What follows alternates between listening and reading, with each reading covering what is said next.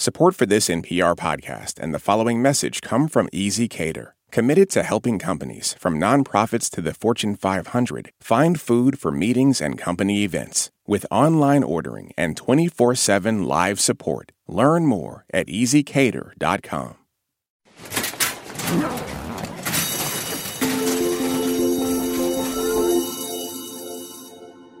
Hey, everybody, Emily Kwong here.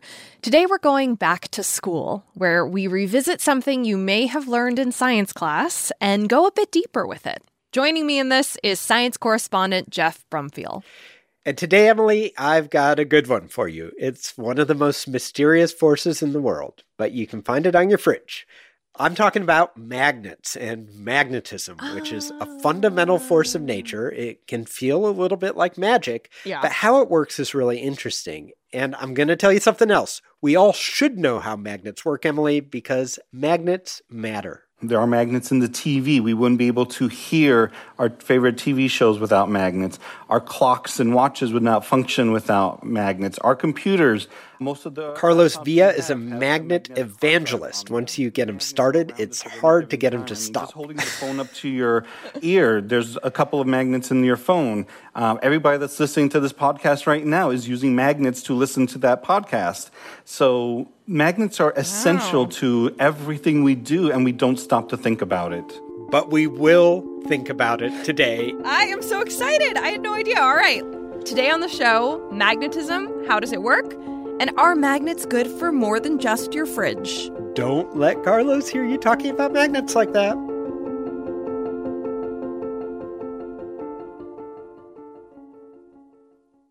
This message comes from NPR sponsor Comcast Business. Is it possible to get business internet you can really rely on? It is with Comcast Business, keeping businesses of all kinds up and running with a network powered by 99.9% reliability. Plus, advanced security to help outsmart threats to your data, and 24 7 customer support to help anytime. With Comcast Business, reliable business internet isn't just possible, it's happening. Restrictions apply, actual speeds vary. Okay, Geoff Brumfiel, where does our journey into the world of magnetism begin? It begins with a call to Carlos and a guy named Tim Murphy. They both work at the National High Magnetic Field Laboratory in Tallahassee, Florida. Normally, you know, I do research and I learn about things, but this time I just I just brought some bar magnets. Mm-hmm. I thought I would let you guys. Well, I mean that that's all we do here. So they just, you know, they're bigger and they give us money for it. So More expensive, too. yeah, and they're painted. We paint them. They're so ready for this interview. they were born ready for this interview. These folks work with magnets all day long. Carlos heads the K 12 education programs for the lab. Tim is a physicist there. And like Carlos was saying earlier, they really feel like magnets need respect. I guarantee you that whatever direction you're looking in right now, unless you're in the wilderness right now, um, there's probably a magnet in, in your line of sight and you just don't know it. Well, and if you're you're in the wilderness, you're standing on the biggest magnet that we have, which is the Earth. The Earth is a giant magnet with a North Pole and a South Pole. And where that magnetism comes from is kind of complicated. So for today, we're just going to stick to smaller magnets like the ones we use in our daily lives. Okay. Geoff, I'll be honest. I don't really know what makes a magnetic field a magnetic field. So, how would you describe that? Which is kind of fascinating because you've turned yourself into this sort of shortwave physics geek. There's um, gaps in my knowledge. Fill the gap. What is a magnetic field exactly? Well, so magnetic fields, like I just said, you know, based on the Earth's field, actually, they're often said to have a north and a south pole, and Right. opposite poles attract and like poles repel. Um, so magnets can pull each other together, push each other apart.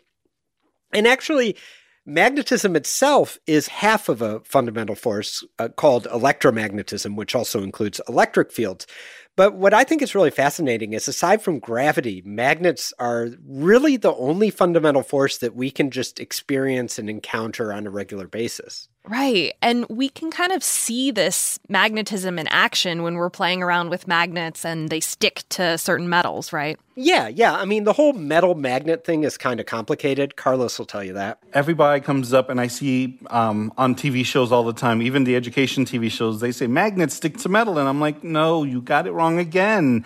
Uh, there's only three metals that are naturally magnetic that's iron, nickel, and cobalt. And what Carlos means there is that there are only three metals that can be permanent magnets that hold their magnetism forever and ever. Other metals can stick to magnets, oh. but then there are a lot of metals that can't. So we just moved to a new house that has a stainless steel fridge, and guess what? Like all our fridge magnets don't work on this fridge anymore. Hmm. So what makes some materials magnetic and others not so much?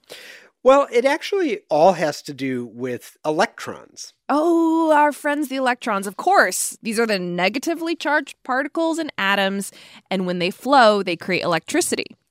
That's right. And whenever electrons move, and in particular when they spin around something, they generate a magnetic field as well as an electric field. So magnetic fields have to do with spinning electrons. Exactly. So the electrons are spinning around the atom, and that makes like a little magnetic field. But then in a permanent magnet, what happens is all the atoms are facing in the same direction. Imagine all these atoms lined up in a row, and they kind of want to do what their next neighbor is doing. So if their neighbor is pointed mm. up, right, their magnetic moment is up, then the one next to him says, "Hey, up is the the direction." So they go up as well. So now you end up with a macroscopic magnetic field because all of these atoms are kind of lined up with their magnetic moments. Oh.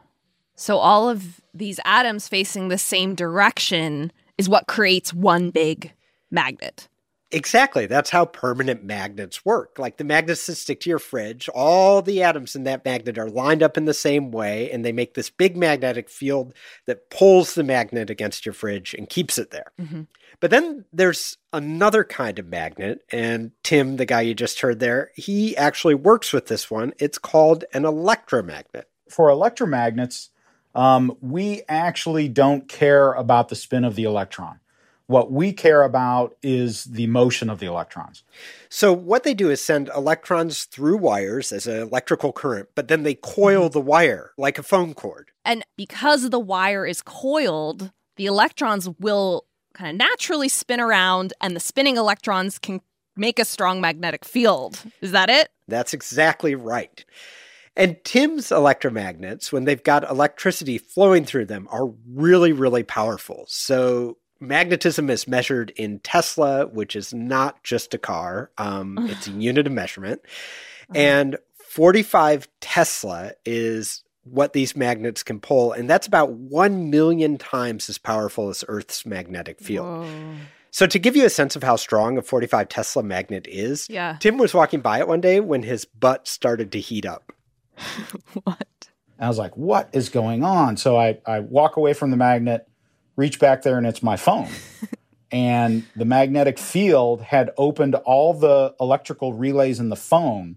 so the battery was just putting out 100% and was on its way to catching fire. So oh. I almost ended up with a flaming rear end because of the 45T. that is some serious magnetic power there. Be careful what you put in your pocket.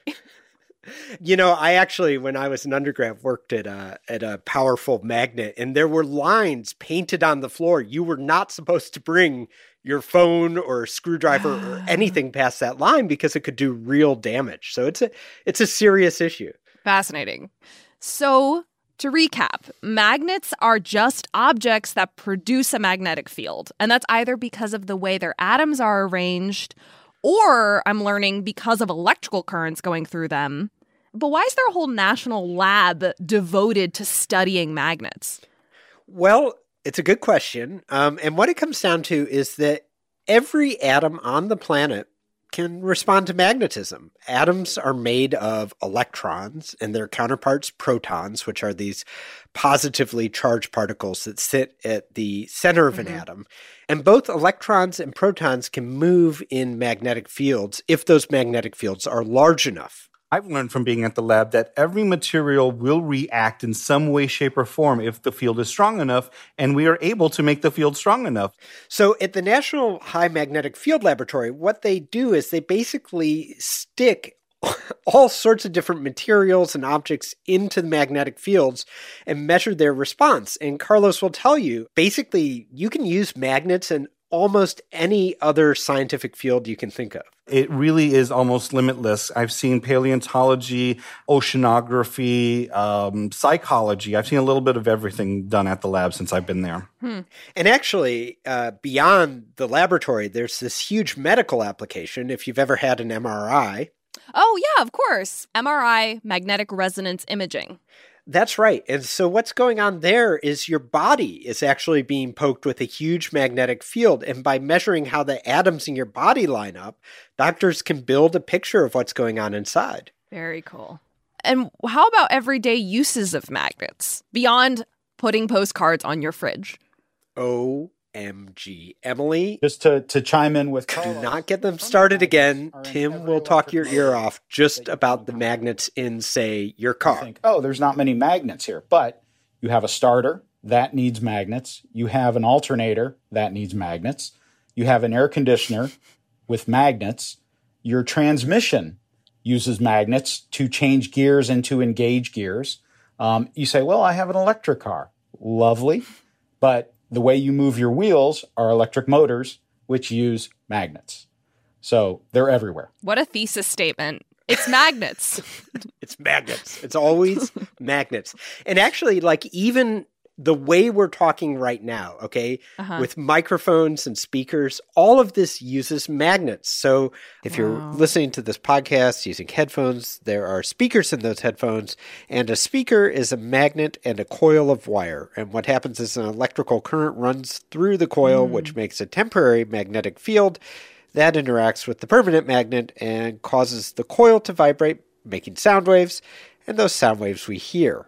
And the microphone's kind of the same thing backwards. Like my voice is moving a little coil in a microphone back and forth over a permanent magnet, and that makes a signal that can be recorded somewhere else. Right. That's why it's called electromagnetism. It is. It is. And, you know, I mean, if you're really trying to sort of take a step back and understand it, I think the way I kind of get my head around it is like magnets are very good at moving things in the real world, right? The magnetic field can actually manipulate things but it's all tied up with electrical signals as well, electrons moving. And so it's a great way to take electricity and turn it into real motion or work in the real well, world. And Geoff, I think that's why from magnets my magnetic microphone to yours.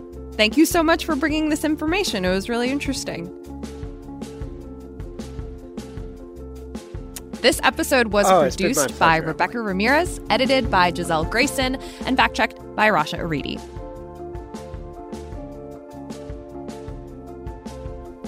The audio engineer for this episode was Patrick Boyd.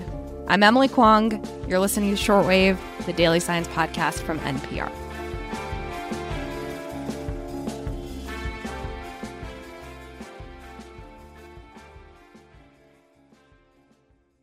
This message comes from NPR sponsor ShipBob. Brands partner with ShipBob to scale from zero to a multi million dollar company Need global fulfillment centers and real time inventory data? Get a free quote at shipbob.com. ShipBob. At this year's Oscars, Oppenheimer took home the award for Best Picture.